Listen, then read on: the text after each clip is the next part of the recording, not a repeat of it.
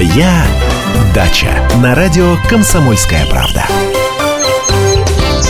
Доброе утро. Андрей Владимирович Туманов пришел в студию. Программа «Моя дача». Доброе утро. Ой, доброе, мокрое и скользкое утро. Доброе, мокрое и скользкое.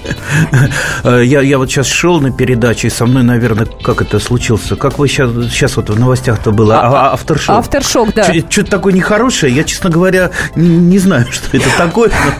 Но, но, тут... но, но вот я подскользнулся, упал одним местом. Не головой, не головой, нет. Нет? Нет. Все хорошо. Мы просто обсуждали новости. У нас только что прошел выпуск новостей. Говорили про сейсмические толчки на Камчатке. И правильно озадачились вопросом, что такое авторшок. Я предполагаю, что мало кто знает, что это такое. Это повторный сейсмический толчок меньшей интенсивности по сравнению с главным сейсмическим А-а-а. ударом. То есть один раз. То есть если бы я два раза да. навернулся, это был бы авторшок. Да.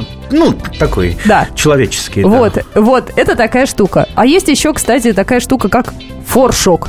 Но это, в общем, к нам не относится. Я имею в виду к программе «Моя дача», да? Мы будем говорить о более мирных делах. Ну, вот, такой небольшой ликбез был. Не, ну, вот журналисты задали, да. А как еще? Да. Очень даже проблем. Хорошо. Это давайте лучше, весу добавляет. Давайте лучше поговорим, зададим нашим радиослушателям вопрос, более близкий, приближенный к ним, нынешней ситуации. А нынешняя вот эта простудная ситуация что делает? А делает вот, вот эта мокрота, погода. У нас половина дома болеет. И это те люди, которые, в общем-то, в теплых кабинетах сидят. А кто-то работает на улице, кто-то там стоит на улице. Угу. Сейчас, по-моему, эпидемиологический порог по гриппу и простуде превышен. То есть настоящая эпидемия. А нам рекомендуют, давали тут марлевые повязки. Я тоже радио слушал, по-моему, главный санитарный врач нынешний. Не знаю, я в марлевые повязки, честно говоря, боюсь ходить. И боюсь э, тех людей, которые ходят в марлевых повязках. Мне сразу кажется, что это либо бандиты, либо...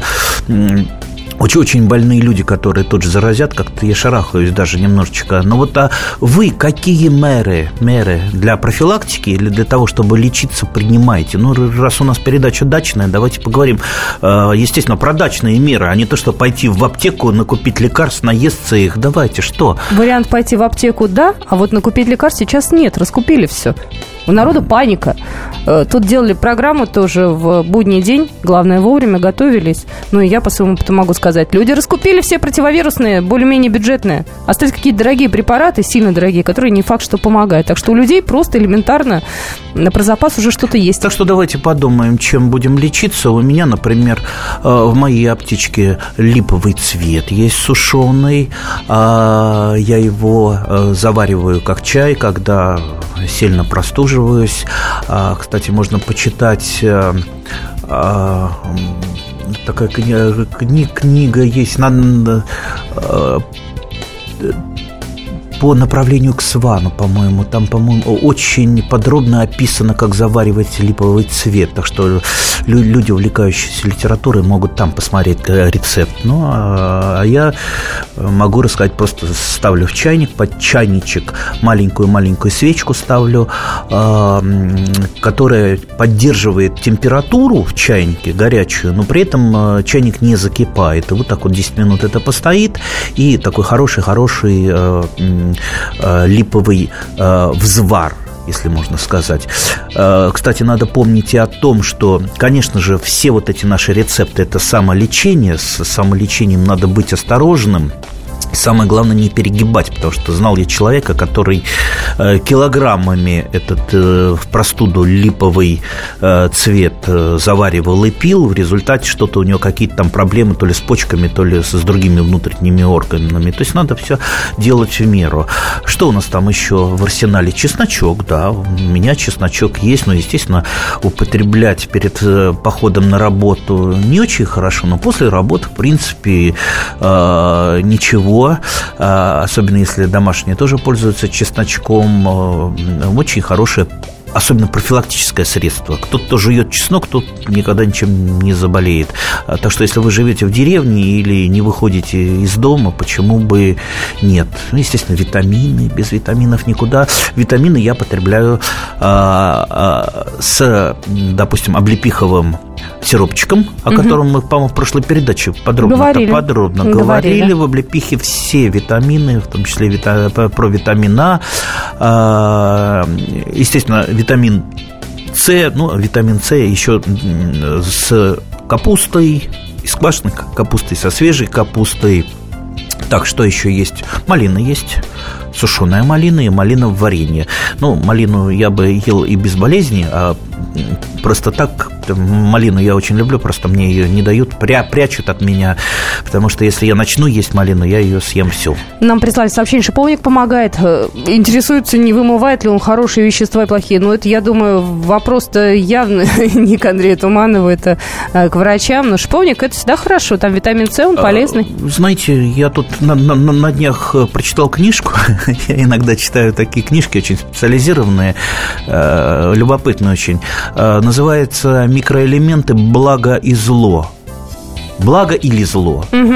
Так вот, там рассказано про все микроэлементы, рассказано об их пользе и об их вреде. Естественно, как говорил, по-моему, Парацельс, все есть яд, и все есть, и от всего, и все есть лекарство. Все дело в дозе. Поэтому вредные элементы, полезные элементы. Слушайте, я не знаю вредных элементов. Наверное, все элементы в каких-то микроскопических дозах для человека полезны, поэтому, ну, в любом случае, вопрос, конечно, не к нам, а к доктору. Да, номер телефона восемь восемьсот двести ровно девяносто семь ноль два. Вопросы дачные принимаем. WhatsApp наш к вашим услугам восемь девятьсот шестьдесят семь, опять же, двести ровно девяносто семь ноль два. Но я все-таки хотела э, спросить, я думаю, что Андрей Владимирович ответит на этот вопрос сейчас, продолжит mm-hmm. после новостей. Что-то у нас сейчас с погодой не то. Природа сошла с ума. тридцатого января у нас за окном дождь, слякоть и опять оттепель. Я пытаюсь понять, как на это дело реагирует природа. Не проснется ли, не знаю, деревце раньше времени? Для него это вообще как-то ощутимо или нет? То, что действительно сначала минус двадцать пять, потом опять плюсовая температура. И, кстати, говорят, что уже холодов сильных и не будет. И вообще может февраль быть очень теплым. Вплоть до того, что вот то, что есть сейчас, оно так до весны и дойдет. Как холодов не будет, а я только что не замерзайку минус двадцать залил в бачок автомобиля. Мне кажется, это никогда не помашь. Значит, зря. Надо было минус десять заливать, она на тридцать рублей дешевле. Хорошо, сейчас мы э, Да, поговорим, ответим. Конечно. Если есть какие-то вопросы, то милости просим. восемь восемьсот двести ровно девяносто семь ноль два. Андрей Туманов в студии. Никуда не уходим. Через пару минуточек вернемся обратно в эфир. Ведущий Антон Арасланов – самый приятный человек в редакции. Он настолько располагает к себе, что ему не отказывают в интервью даже те, кто принципиально не общается с прессой. Друзья, я приглашаю вас поучаствовать в обсуждении самых разнообразных культурных тем. Мне будет очень приятно, а вам очень интересно. Ай да Арасланов! Ай да сущий интеллигент! Слушайте программу «Культурные люди» по понедельникам, средам и пятницам с девяти вечера. В общем, не пропустите, а то некультурно как-то. «Моя дача» на радио «Комсомольская правда». Доброе утро. Дела дачные на радиостанции «Комсомольская правда». В прямом эфире Андрей Туманов, ведущий программ. Помогаю ему я, Екатерина Шевцова.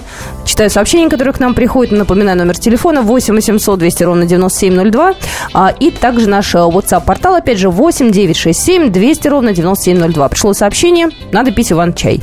Задавал Андрей Владимирович вопрос до э, паузы, как нужно себя все-таки от гриппа обезопасить. Вот у нас народные методы присылают люди, советы какие-то душевные, добрые. Вот не знаю, Иван чай насколько от простуды помогает? Что-то у меня сомнения по поводу того, что Иван-чай помогает. Ну, может быть, просто как горячее питье он помогает. Он вкусный разве? Я его никогда не заваривала. Чест, чест, честно говоря, я как-то перебаливал Иван-чаем и делал самостоятельно его, знаю рецепты того самого знаменитого капорского чая, который когда-то даже в Европу экспортировался при царе. Но вот как-то вот привыкли мы все-таки к тому самому чаю, к настоящему, там, индийский, цейлонский, и обратно уходить к капорскому чаю, к Иван-чаю уже, я думаю, мы не сможем уйти. Но это все равно, как с картошки перейти назад на репу. Понимаете, он... Там нет таких вот веществ... тиамина, то есть кофеиноподобных веществ, которые это взбадривают. Ну, просто получается чай как компотик. Кому-то он нравится. Там витамина С много, я смотрю. Ну, витамин С никогда не помешает. Вот. В принципе, если вам нравится, если вам помогает, это очень хорошо.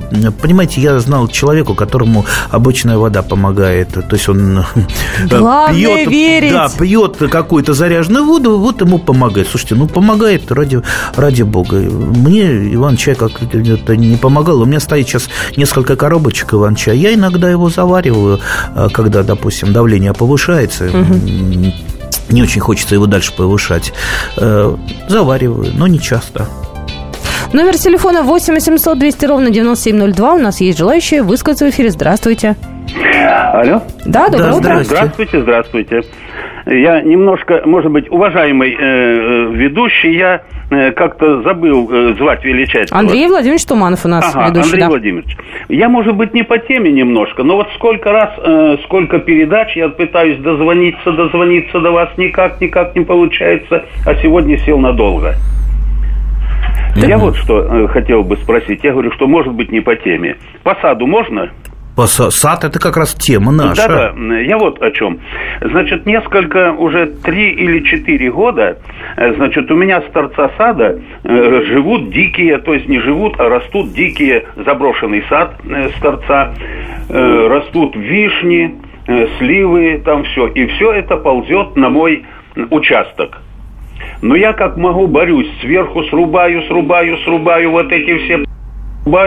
И, значит, теперь вот от этого сада на расстоянии трех метров ничего не растет. И я думаю, что вот из-за этих побегов, там побегами все закрыто, хотя их и сверху срубаю, но до конца же туда не доберешься, до основания корней. И вот ничего не растет вот на этом клочке, где, откуда ползут у меня вот эти дикие саженцы. Да, известная что? ситуация, да. Есть такое, такая, такая проблема, да? Ну да, да, конечно, и у меня даже есть такая mm-hmm. проблема. Про проблемы у меня... Не подскажете, как бороться, что делать, что, чего?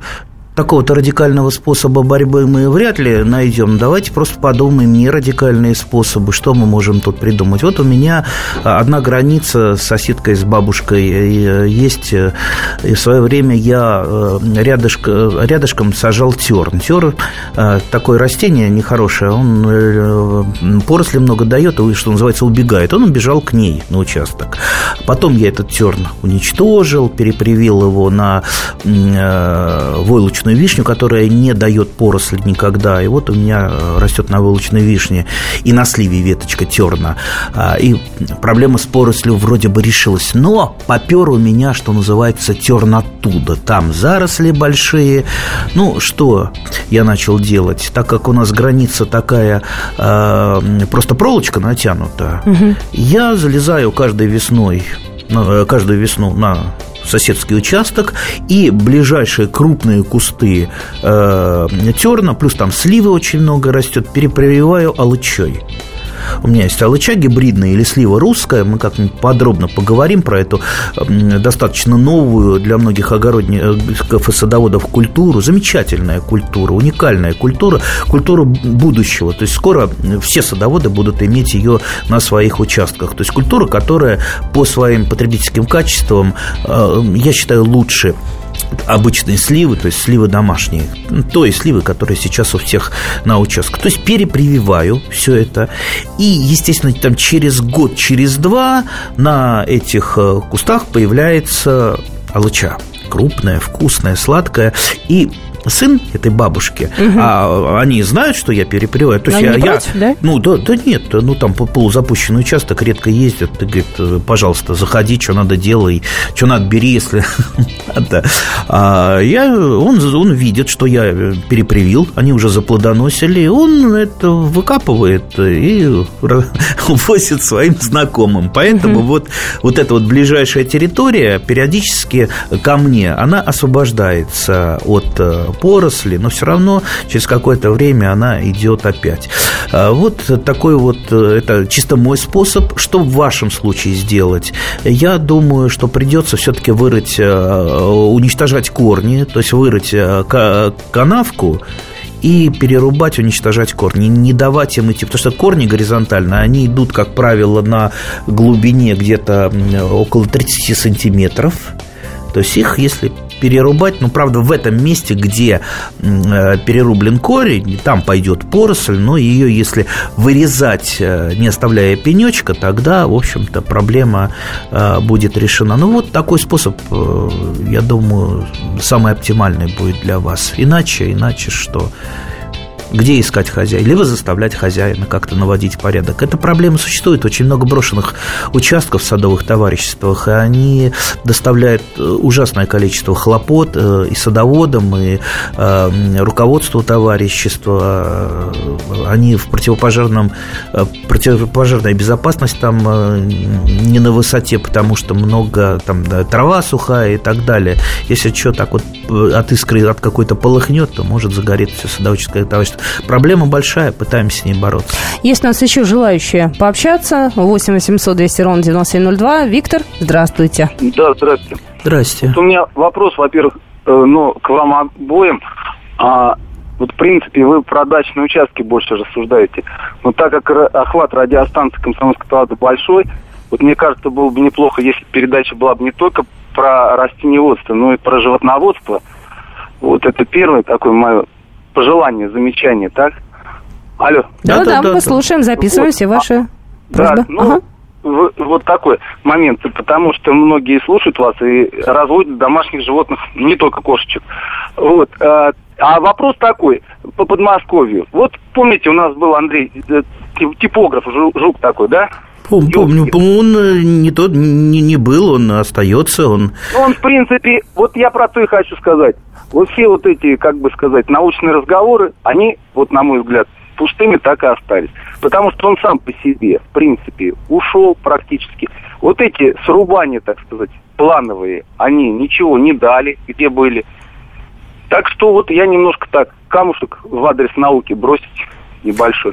Спасибо Нет. большое за ваши пожелания. Мы поработаем в этом направлении. Знаете, программа «Сельский час». Мы на, на, науке сделаем замечания, конечно, но, между нами говоря, в принципе, э, вот эти так называемые эпифитотии, то есть э, взрывное размножение э, вредителей и болезней, э, часто оно происходит э, без, как говорится, вмешательства человека, и человек Человеку иногда очень трудно повлиять на э, это. Хотя, э, хотя вот ученые в свое время добивались даже того, что, э, ну, это было, когда эти были ученые, это, знаете, настоящие, э, и они работали вот не, не просто там статью в журнале написать, а это они работали годами над какой-то проблемой, и конкретно не только в кабинетах, но и в полевых условиях. Так вот, э,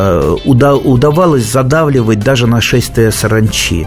То, что сейчас для, например, Астраханской области, мы как-то с губернатором Астраханской области чай пили, угу. он, господин Жил, Жилкин, Жилкин, жаловался, что вот с саранчой проблем, проблема жуткая, пошла саранча, все, огороды, сады, все, как говорится, сожрет эта нечисть. А когда-то... Э- была разработана программа. То есть саранчу травили не тогда, когда она пошла, и даже не травили. А еще до того, а, как она вылупится, она, да? Понимаете, вот она уходит, когда доберется ее вот в этих камышовых зарослях определенное количество. Вот как вот э, критическая масса угу. создалась, и она пошла. И вот ученые не допускали создания этой критической массы, и э, вот там вот эти те советские годы последние не было ни одного нашествия саранчи. То есть можно с этим бороться, э, если действительно ученые, это ученые, они работают в этой, получают, кстати, за свой труд деньги. Спасибо, что нам позвонили. Мы продолжим программу. Программу восемь восемьсот двести ровно девяносто семь ноль два. Звоните, присылайте ваши сообщения. Андрей Туманов в студии не уходит. Он после новостей, буквально через пару минут, мы вернемся вновь в эфир. Каждую субботу с шестнадцати до семнадцати часов на радиостанции «Комсомольская правда» я, Леонид Альшанский, почетный адвокат России, веду передачу «Народный адвокат» и отвечаю на ваши вопросы по проблемам административного права, ГАИ, таможенник, пограничник, гражданского права, дачной амнистии, земельных отношений, обманы страховых компаний. Обо всем этом вы услышите в наших передачах каждую субботу с шестнадцати до семнадцати часов. Моя «Дача» на радио «Комсомольская правда». Здравствуйте, продолжается программа «Моя дача», радио «Комсомольская правда». Я напоминаю, что половина одиннадцатого в Москве, сегодня суббота. Андрей Туманов в студии. И если есть какие-то вопросы, милости просим, звоните, пишите. Номер телефона восемь восемьсот двести ровно девяносто семь ноль два. У нас Виктор уже на связи. Здравствуйте, Виктор. Здравствуйте. Доброе утро, Андрей Владимирович. Я. У, у меня к вам вопрос как к депутату. Может ли лесной массив рядом с участком стоит сотка пятьсот тысяч рублей? Может. Я думаю, у нас э, все может. Понимаете, вот... я слышал в Барвихе, там сотка стоит столько, сколько даже у меня язык не повернется сказать. Поэтому... Понимаете, опять же, есть, есть кадастровая стоимость земли. Посмотрите, кадастровую стоимость земли можно э, посмотреть, по-моему, на картах. Есть даже в интернете такие карты с кадастровой стоимостью земли. По-моему, это надо на сайт Росреестра зайти и там покопаться. Ну, найдет человек стоимость. Я просто пытаюсь понять, я хочу купить, например, участок. А мне говорят, а он стоит, например, там, не знаю, миллион за сотку. сотку. Ну, я либо покупаю за миллион за сотку, либо не покупаю. Логично, нет? Тем более с лесным ведомством достаточно трудно договориться. Очень трудно. Потому и проблема эта еще выплывет много-много раз. И сейчас выплывает. Много судебных процессов идут. Потому что садоводы, как правило, подвигались за вот эти там... там, десятилетия, двадцатилетия, тридцатилетия, что э, живут садовые участки, туда заборчик передвинули. Причем, я туда... думаю, особо не согласовывают. Да? Там, но... если лес, тем более, ну, я чуть-чуть туда, вот ну, пару конечно. метров. Ну, да? я, я, я, если граничить с лесом, я, честно говоря, не знаю садоводов, которые в свое время, ну, чуть-чуть не передвинули заборчик. Я бы сам передвинул, если бы у меня... А это вообще законно, нет? Ну, конечно, не знаю. Ну, как законно? А, а если я приду к вам, отрежу у вашей ванны завтра квадратный метр и поставлю там свое, это будет законно? Незаконно. Это же чужая ванна, да? Чужая, чужая квартира. А лес, он, знаете, как ничейный. Лес, ага, лес ничейный. ничейный. Лес, лес народный. А если у нас народный, значит, мое. Да, поэтому, поэтому, конечно, незаконно. Можно попытаться договориться. В основном пытаются путем там коррупционных каких-то сделок договариваться, угу. Что мы категорически не советуем. А вот договориться законно очень-очень трудно, потому что, ну, настолько эта проблема, она, ну, скажем так, описана везде как коррупционная, что в лесном ведомстве просто боятся, даже если они готовы передать или продать вот кусочек прирезанного участка, они просто боятся, что их обвинят в том, что это делалось за деньги. Поэтому проблемы есть, но, ну, я думаю, будем потихонечку ее, ну, договариваться с лесным ведомством, потому что, ну, нельзя вот сидеть на своем богатстве, на неиспользуемом. Посмотрите, какой лес-то за садовым участком, за, за ним практически, за лесами никто не ухаживает. Там валяется этот сушняк, пораженный тем же типографом. Хорошо, если дачники соберут. Кстати, угу. тоже незаконно, потому что собирать в лесу даже дрова нельзя, даже сушняк. Это надо договариваться, там, писать заявление в лесное хозяйство. У меня, кстати, законопроект на эту э, тему есть, что если что упало, если оно сухое, то можно забирать. Кстати, во многих странах мира так есть, что в лесах, если вы местный житель, угу. если вы дачник, пожалуйста, собирайте. Вы же очищаете лес. Я сам это делаю. Я сам это делаю. Я не покупал дрова на даче уже там лет десять. Да, я собираю, останавливаю машину, набираю немножко дровишек в багажник, поэтому у меня багажник всегда. Ну, ничего, у нас скоро сезон такой... шашлыков откроется уже. Там в мае народ начнет лес потихонечку... Вот, очищать. вот, вот, в принципе, это, это благое дело, да? Самое главное, в лесу не грязните. Но вот эту вот мертвую древесину, ее, конечно, надо. Поэтому, да, проблемы с лесным ведомством есть. С ним трудно договариваться, но я думаю, мы потихонечку будем это делать. У нас есть э, еще звонок восемь восемьсот двести ровно девяносто семь ноль два. Здравствуйте. Здравствуйте. Здрасте. Я хотел спросить у Туманова. Вот у меня пять яблонь, ага. все взрослые. Три плодоносят, а две зимние цветут. Яблочки маленькие, и потом все осыпается, и яблок нету. Куда они деваются и как их сохранить? куда они, а куда они деваются и как их сохранить, я не совсем понял. Понимаете, если вас не устраивает ваша яблоня, э, сорт, угу. если дело в сорте, мы же сейчас не знаем, может быть, это сорт такой э, старый, не очень хороший, может, это вообще дичка. Может, ее убрать? Научитесь. Ну, зачем убирать? Не надо. Убрать-то легко, понимаете, а потом ну, яблони... посадить хорошую, правильно? Ну, надо да? рубить, ну, научитесь, потратьте полчаса своего времени для того, чтобы научиться прививать. Полчаса вы потратите времени для того, чтобы изучить, и еще несколько часов для того, чтобы набить руку, да? В крайнем случае придете к, там, к нам в Союз садоводов там, по весне на курсы. Я лично научу там, за два часа прививать. Научитесь прививать, все, светлое будущее у вас будет. Вы эту яблоню перепривете вообще любым лучшим сортом, самым последним сортом, который только в прошлом году выведен. У вас через год э, уже яблоки будут. Знаете, о чем я подумала сейчас? Вот наступит весна, вот будет потеплее, тогда же можно будет прививать уже, да? Ну, а, Поясни, а, да? Да, да, конечно. Я напрошусь поясни. к Андрею Владимировичу на дачу. Я возьму с собой перископ и устроим трансляцию. Потому что только... Уж, слушайте, мне уже стало интересно, человеку абсолютно недачному, как это делают. Уже столько было вопросов. Примите меня к себе. А, а как? Так мы это, в принципе, и в студии можем сделать. Мы можем здесь какое-то видео... видеоустройство подсматривающее. Вот, в давайте. Интернет запустим и все. Это же так просто. Давайте. Ну... Все, все. Ловлю вас на слове. В следующие выходные, в субботу, можем уже организовать это в студии? Пойдем, все. Пойдем. Слушайте, я... Да, если кому-то интересно, вот перископ запустим. Допустим, трансляция будет, видео выложим, будет наглядный урок. А то в конце Мне самое как... главное напомнить, чтобы я инструмент взял я с дачи. Я напомню, я прям Все. задолбаю даже. Я буду напоминать постоянно. Все, такое счастье Сделайте... в вашей жизни откроется, если вы будете уметь прививать. А я хочу вот напомнить всем радиослушателям. Я вот не могу про себя сказать, что я там семи пядей во лбу, там так, так, такой гений. Но я вот во втором классе по отрывному календарю научился прививать ребенком. Слушайте, ну, ну неужели а вы, это... взрослые люди, не, не сможете это сделать, даже когда вам пока... Ну, просто это, просто, очень просто. А... Надо знать несколько принципов, узнаете все, набьете руку, сможете прививать. А дальше вы эту яблоню превратите, допустим, в сад.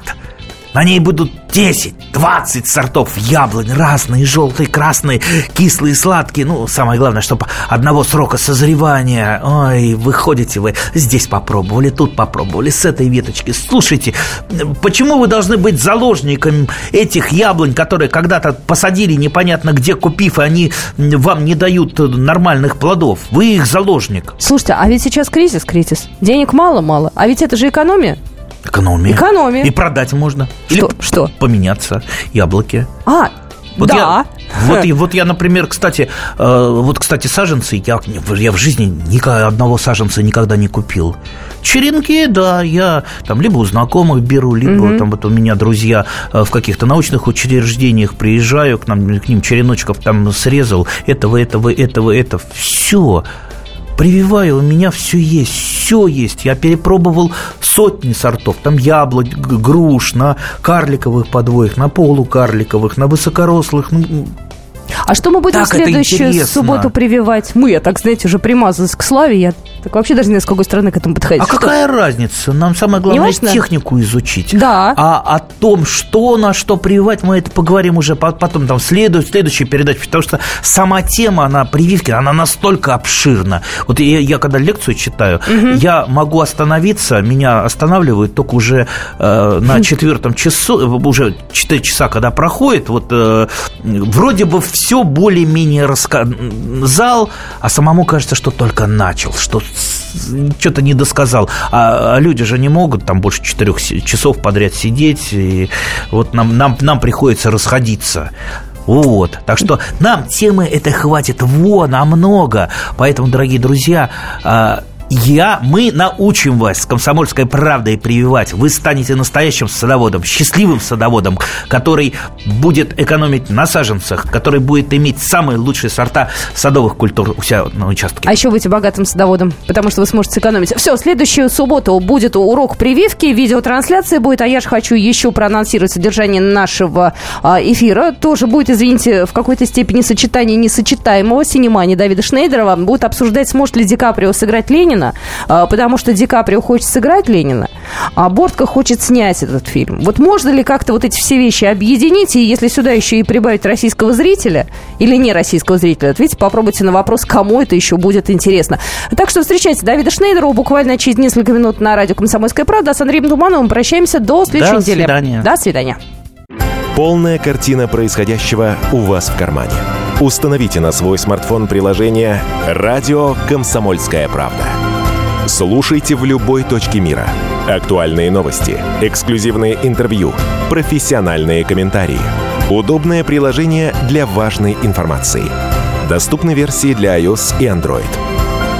«Радио «Комсомольская правда». В вашем мобильном.